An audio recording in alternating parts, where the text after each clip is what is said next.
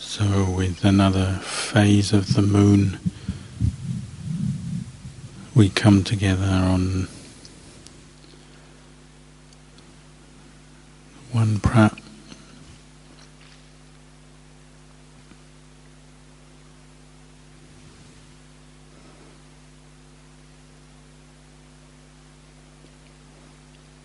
Another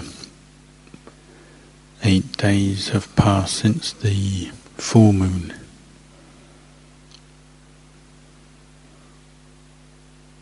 It's our habit to use the convention of time.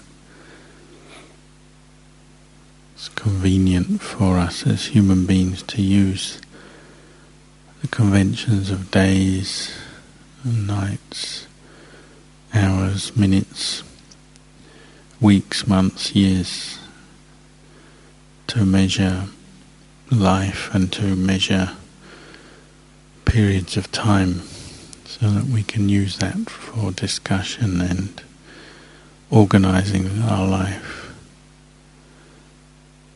But these are just conventions.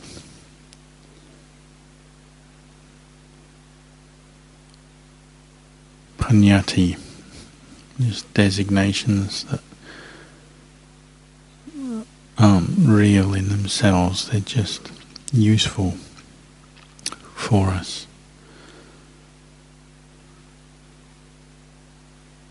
Tomorrow night, the beginning of spring, means that we put the clocks forward 1 hour. It's a useful convention that we have in this country for the summertime.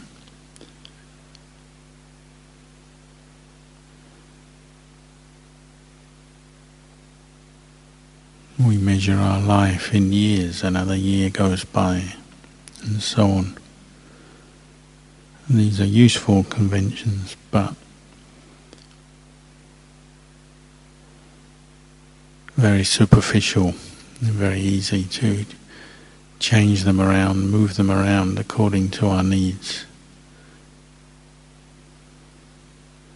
And very easy to get caught up in them, deluded by them. Ajahn Chah reminded us that the unattached mind that's seen through the limitations of conventional reality, it doesn't move forward, it doesn't move backwards, it doesn't stay still. It's beyond time and space and the limitations of time and space. Doesn't have a location. Nibbana doesn't have a location. The unconditioned, uncreated, unattached doesn't have a location or a place. It isn't bound by time, something from the past, the future. Just is. It's not bound by conventional reality. We can't really put words on it. The more we use words to describe it, the more deluded we get, the further we get away from it.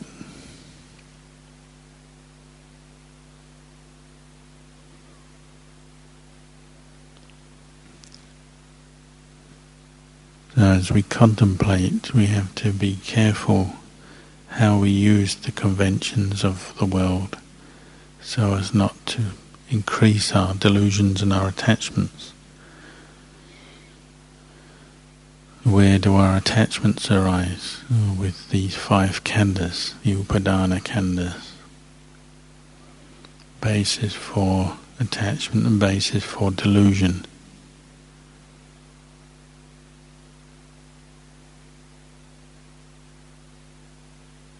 Delusions of perception. We perceive the khandhas as a self, as me, as mine. Delusions of view. We view the khandhas as me, mine, myself.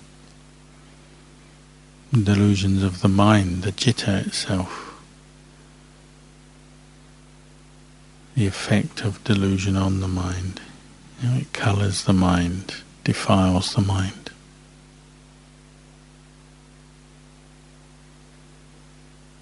The Buddha's path is one of investigation,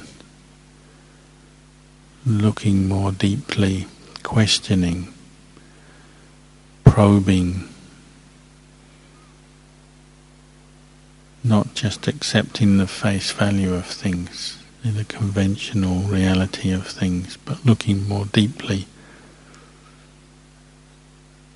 And the benefit of this is that it gives us insight into the suffering and its cause and its cessation. In the mind that isn't bound up with, say, time and space and conventional reality, it doesn't have to experience suffering, as there's no causes and conditions for suffering to arise. No suffering arises, then no suffering ceases, there's just no suffering. Free from suffering.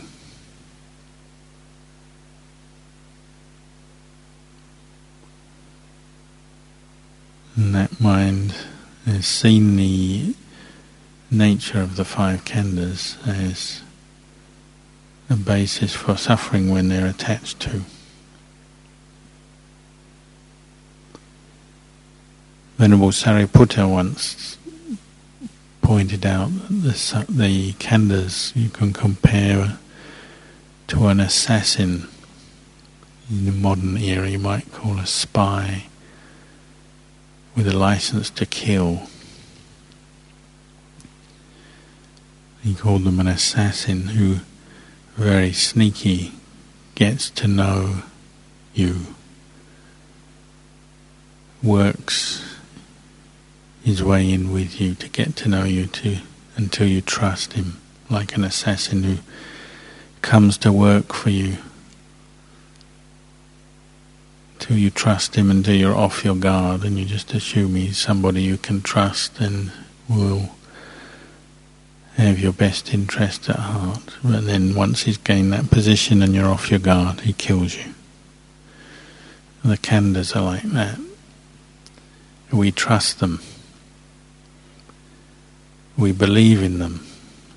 With superstition and delusion, we assume them to be self, believe them and trust them as a self, and expect them to be source of happiness. But they, in their nature, cannot provide that, because they're that which is subject to decay, dissolution, and we can't control that or make them any other way, because they're also not self. And this is a reflection we can use as we practice in learning not to just accept the face value of our khandhas and that habit of identifying with them as me and mine all the time, which causes us so much suffering.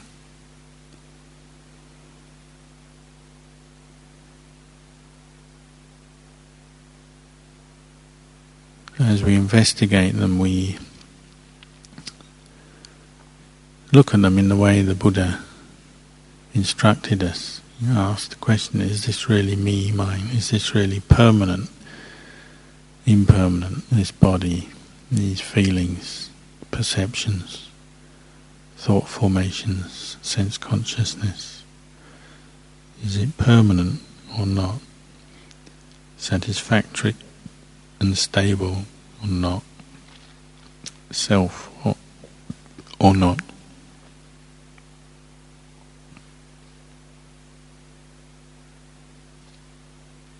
This is how we can break through these delusions that cause us so much trouble in life, cause us all our problems.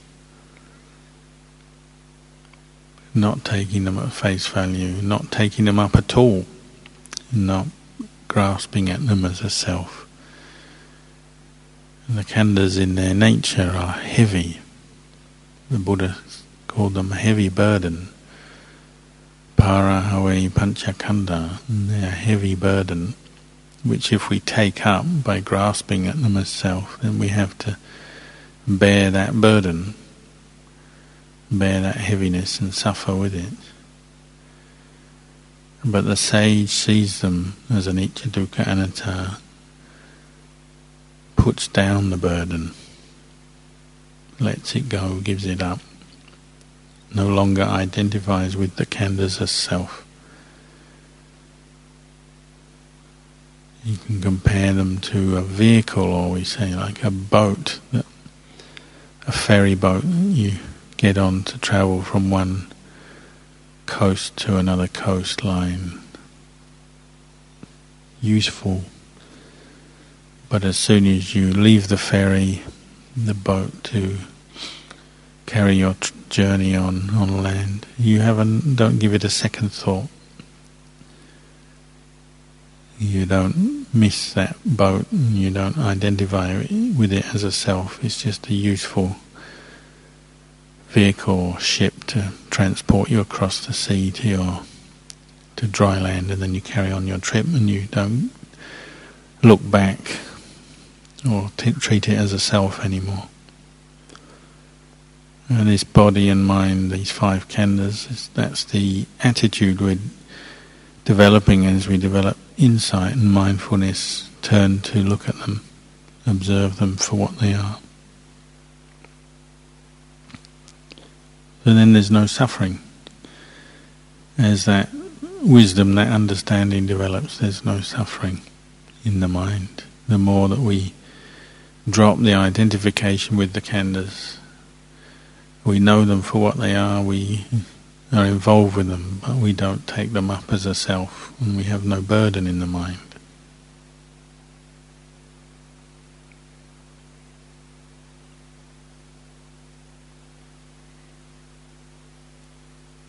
And the physical body is the easiest one to see as a burden, as suffering, because every day it's bringing us suffering as we try and look after it. But we have to remind ourselves it's really just a spy, an assassin who's out to get us. It can't bring us ultimate happiness, we can't trust it, because it's constantly bringing us pain and dragging us back to the world as we identify with it. When a body dies, nobody wants it. If you go and have a look at that corpse, carcass of the deer in the forest, you don't even want to go near it, it's so smelly. You don't even want to touch it, have much to do with it. You have to make yourself go and look at it, be with it. Any other corpse would be the same, your own corpse later on. The person you love most in the world, if once they die, their corpse similar. Stranger is similar. Anybody, the body of anybody is like that. Something you just don't want. Once it's dead, it's not wanted. Nobody wants a corpse. So the whole world is happy to bury corpses or cremate them. Nobody has much argument with that, because a corpse is unwanted.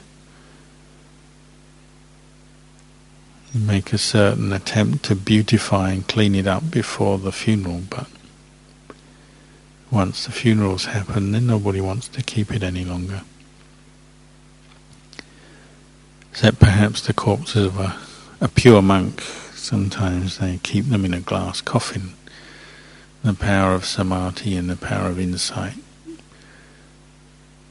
in some miraculous way, takes away the smell and helps to preserve the corpse. So sometimes we do, out of reverence, keep the corpse of a teacher.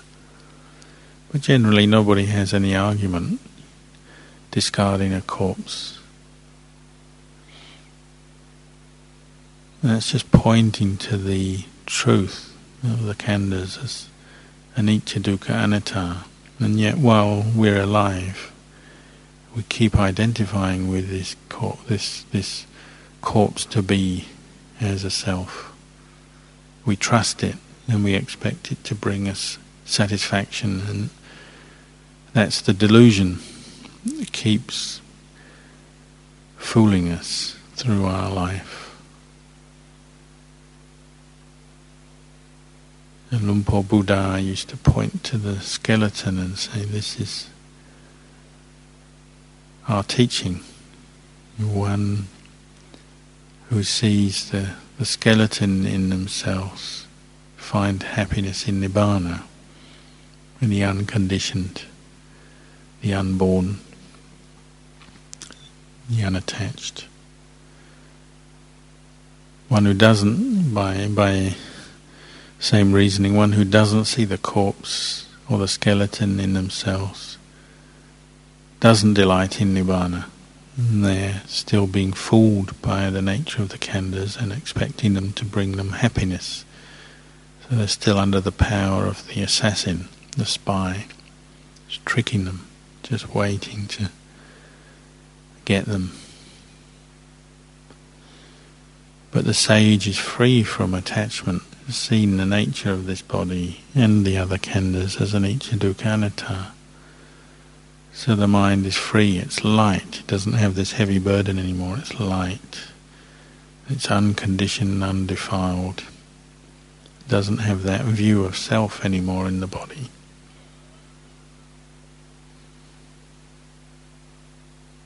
Undeluded.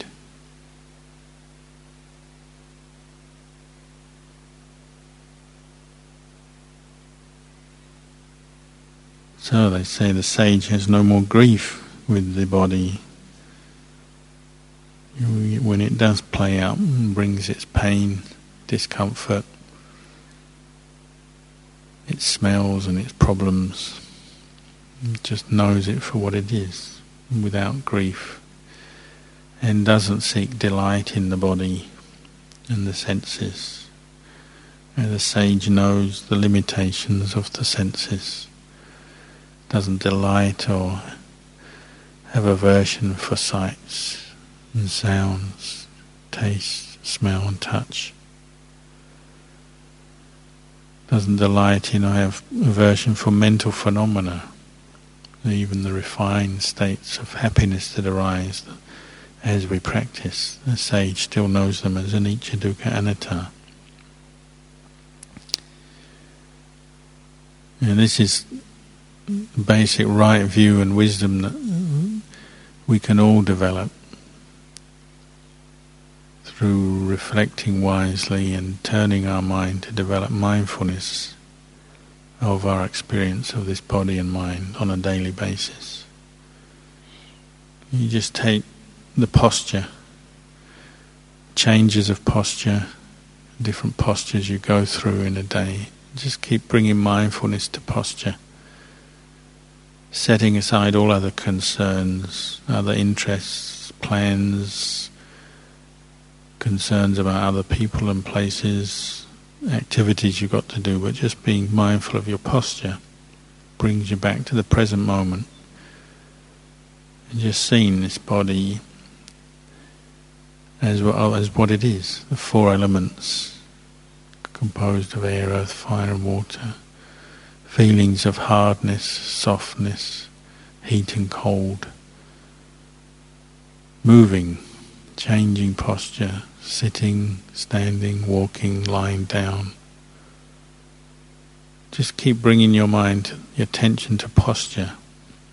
It already starts to break through some of that delusion of self and as the image of a person, somebody going somewhere, doing something. All the activities we get involved with, even in the monastic life, we very quickly form sense of self based on our delighting in an aversion for what we're doing, what we're experiencing from moment to moment, and being somebody, being a monk, collecting alms, being a monk, meditating, being a monk, cleaning and sweeping or doing different activities, studying or chanting. This is still subtle attachment to the body and the khandhas, sense of a self and somebody, being somebody, doing something. When you just become mindful of posture, you're setting that aside and you're becoming more aware just of this body as a body. The movements of limbs, and the breathing, movements of the breath in and out. The subtle changes of posture. Doesn't necessarily mean we have to sit or stand absolutely still, but sometimes the stillness helps the mind to calm down, gives us the one-pointed state, that then when we start to change posture it becomes very obvious and we can see the intention before we change posture, and then the movement of the body and the posture change and the different feelings and sensations that brings. But seeing it in its light of being just the khandhas at work, separating out the sense of self and identification and the sense of being a person in that. There is just the movement, just the change of posture, just the feelings and sensations arising as we change and as we maintain a posture for a while. It's just that much. If different feelings arise within the posture, pain, pleasure, it's just that much.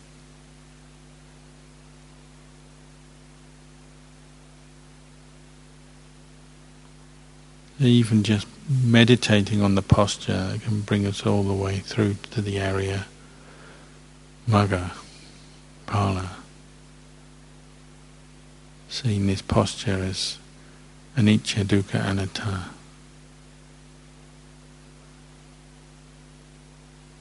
And the more we become aware of our posture, then the more the mental phenomena, the mental khandhas come out of that and become clear to the mind that knows pleasure and pain, perception, memory, thought formations. We are knowing at every moment as we meditate here, sitting here right now. The mind is knowing,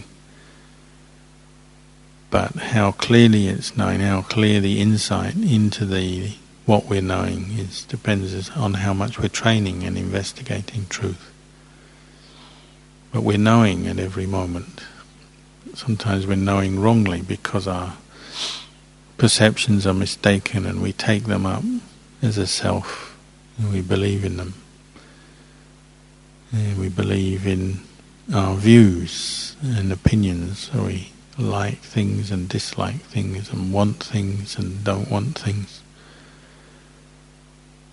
And we become certain ways with our experience. We become this and become that, become happy and become sad.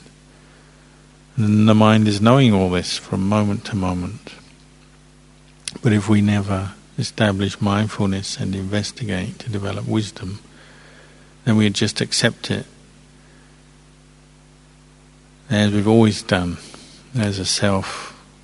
And as soon as there's a self, there's going to be pleasure and pain and suffering and desire and wanting and becoming, attachment and becoming, and then more birth, more old age, sickness and death.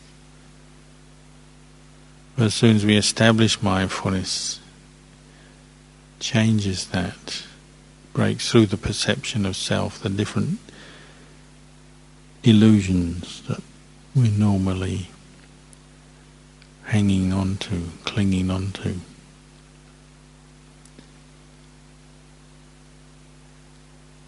Brings the mind back to just what is, without adding on any deluded perceptions of self.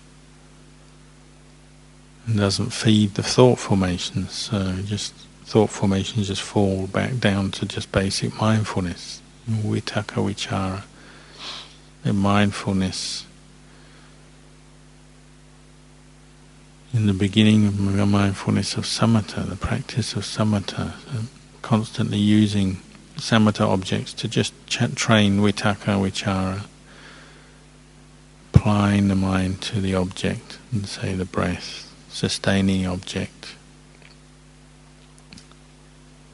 bringing the mind to a sense of emptiness, meaning emptying out all the thought formations based on all these deluded perceptions of self, and likes and dislikes and wants and attachments, and just bringing the mind right back to the vitakka vicara based on in-breath, out-breath, say. When we establish that, train the mind in that, and that becomes firmer, and piti and sukha start to arise. The mind experiences some letting go and some relaxation and happiness. Eventually that's what leads to one-pointedness. It's just the mind is knowing the mind from moment to moment based on that mindfulness of the breathing. As Ajahn Chah said, in drops of water join up to become a continuous stream. Then you can use your vitakka vicara just to observe, contemplate, experience of the khandhas arising, passing away. Develop insight, actually observing whatever it is that arises, not just the one-pointed knowing of the breath, but the one-pointed knowing of anicca, dukkha, anatta in our experience. So maybe seeing or hearing, or the mental phenomena arising internally, thoughts and memories and then imagination, but just knowing it as anicca, dukkha, anatta. This is how we train the mind to know experience correctly, by quietening it first, quietening all the vitakka vicara, all the proliferation and the thought formations which delude us and confuse us so much, quietening that first with samatha practice, and then turning the mind just to see anicca, dukkha, anatta in our experience. So constantly coming back to emptiness. Seeing the emptiness of thought formations. So they pop up, arise and pass away. Emptiness of perceptions. You know, how our mind colours our experience and labels it and adds on to it. But just seeing perception and memory as that, just seeing memory as memory. Not grasping at it, just seeing it as something that arises, passes away. Sense contact arising, passing away, consciousness arising, passing away. And then back to the body, arising, passing away, the sensations of this body, the functions of the body, the pleasure and pain of the body. Using this state of one-pointedness just to see the anicca, dukkha, anatta of the khandhas arising, passing away. Little by little changing some of the way we view the khandhas. So our perceptions do change, even though we're seeing them as anicca, dukkha, anatta, they're also changing. Being trained by wisdom. So the anicca sanya, the perception of anicca, and dukkha sanya, anatta sanya become more prominent, a Supa-sanya. These become clear in the mind, breaking through the delusion of permanence, permanent happiness, permanent self, and the normal obsession and delusion of beauty, seeing the beauty and attaching to it, identifying with it. As perception changes, it's not that you deny what you formerly attached to, say the beauty of this body or the beautiful things in the world, or beautiful thoughts you can have. You can still appreciate, understand what beauty and ugliness are. So the healthy body, good looking body, and the an attractive corpse. You can see both, understand both, but the mind is no longer deluded and clinging on to just one. It's neither clinging on to the beautiful, which gives rise to lust if you keep focusing on it, nor is it clinging to the ugly to the point of making it depressed or suicidal. It's just in the middle, knowing that there is beauty and there is ugliness, but these are just conditions of truth, and the mind is no longer grasping at either of them as self, just knowing them as what they are. Beauty is beauty, the ugly is the ugly. Happiness is happiness, suffering is suffering, the good is good, bad is bad. Now, ultimately stepping back with mindfulness and with the mind that is investigating truth, just to see both physical and mental phenomena as they are. But to do this, we have to keep putting effort into the practice, keep returning to the practice, being willing to make our experience the subject for our practice.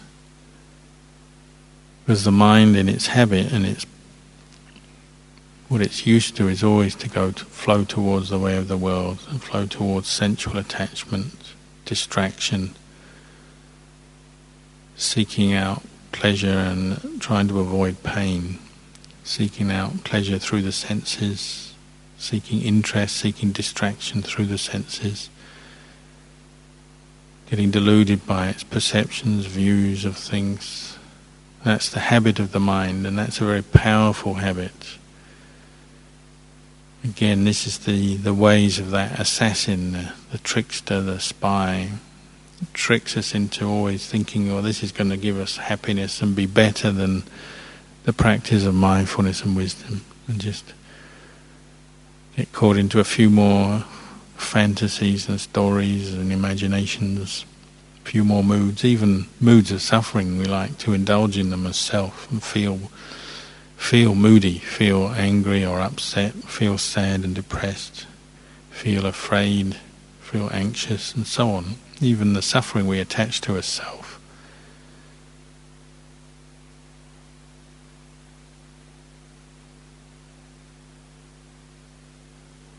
We have to be willing to go against these habits, go against the flow of the world in our past conditioning.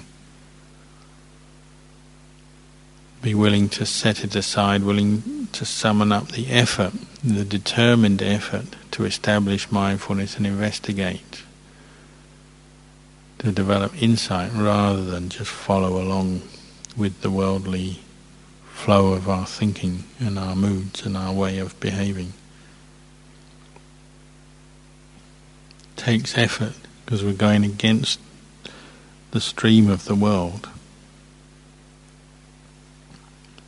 It's going against Mara. Mara's always coming up to trick us. Even the Buddha had Mara coming to trick him. We're in different disguises coming along, trying to get him to think that this feeling is me or mine. This feeling is pleasure, and it's true pleasure, that it belongs to me, it's mine, my pleasure. But the Buddha's mind is so well trained, so clear, it sees instantly, oh, this is the evil one tricking me again.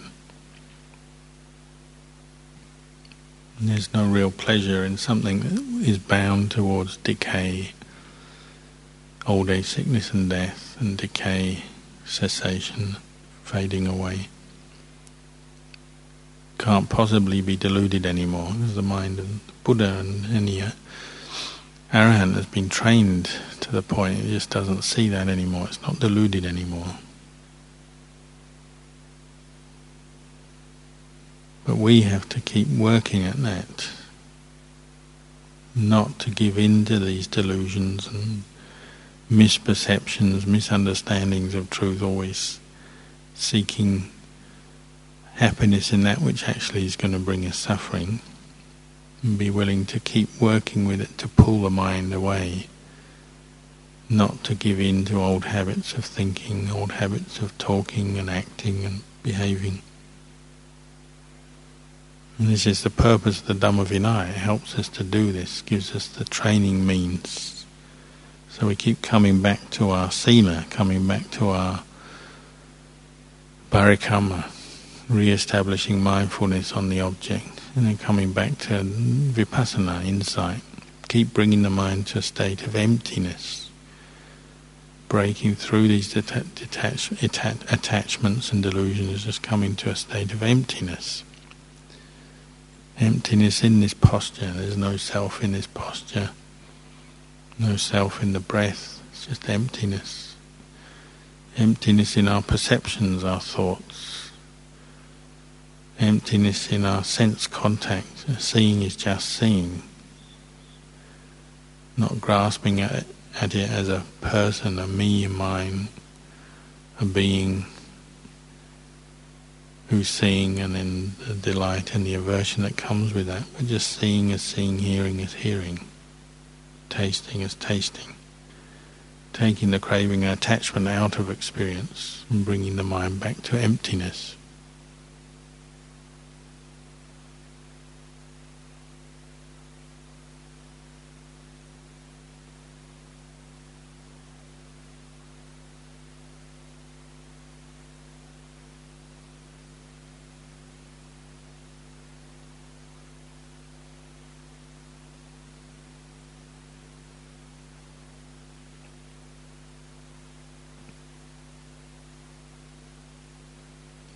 So this is our task, to keep bringing the mind to see the emptiness of self in these five khandhas. And this is the way we start to expose that assassin, that spy who's been living with us for so long. We normally just take him for granted. Just trust him and think everything's all right. He's actually bringing us to disaster, without us realizing. If we keep practicing, we can start to see him, counter him, be one step ahead of him, be ready for him, be a little bit smarter and wiser than him. So I'll leave you with these reflections tonight.